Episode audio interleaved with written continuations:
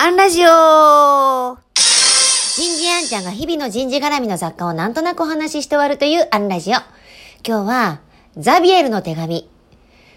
こんなテーマでお話ししてみようと思います。え必要があって、えー、教育史をちょっと研究し直してたんですね。洗ってたんです。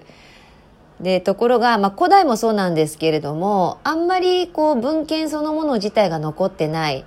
えー、日本もそうですよね。えっと、日本の書物というよりは、こう、義士和人伝に載っている日本人の姿で、類推するとかね、きっとこうだったんだろうと読んでいくと。で、特に教育史、あの、武士とか貴族であれば、文字で残してくれるんですけれども、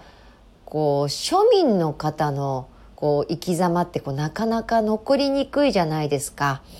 まあ、当時は政権持っている方の歴史が残るんでね、えー、古代であれば貴族だし、えー、封建時代以降はこう武士の歴史が残りやすい。で、こう庶民って本当なかなか残んないよね、ということで、中世ぐらいになってたどり着いた、その、えー、情報源の一つが、フランシスコ・ザビエルの書簡でした。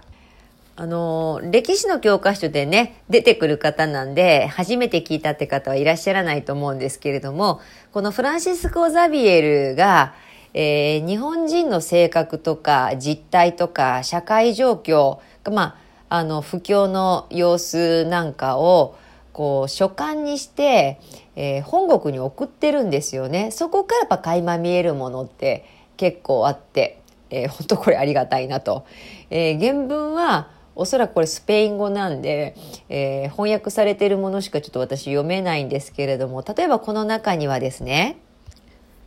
えー、っと、これは1549年、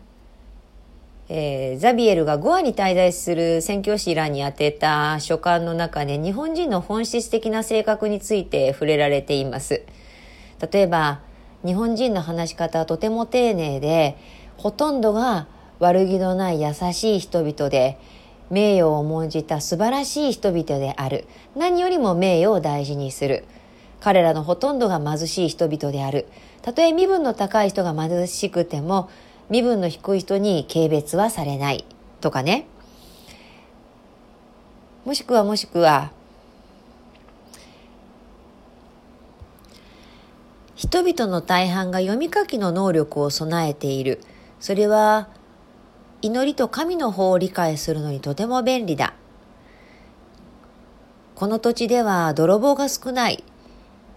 なぜなら泥棒として訴えられる者がいれば、その人は決して生かされることがないからである。人々は泥棒に対して厳しく対処し、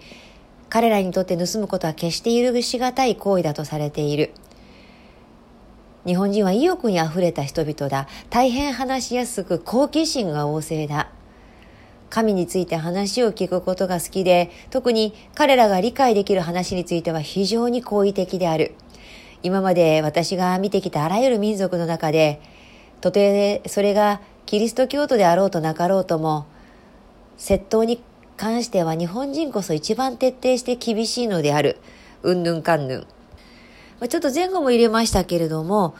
人々の大半が読み書きの能力を備えている。ここ、注目ポイント。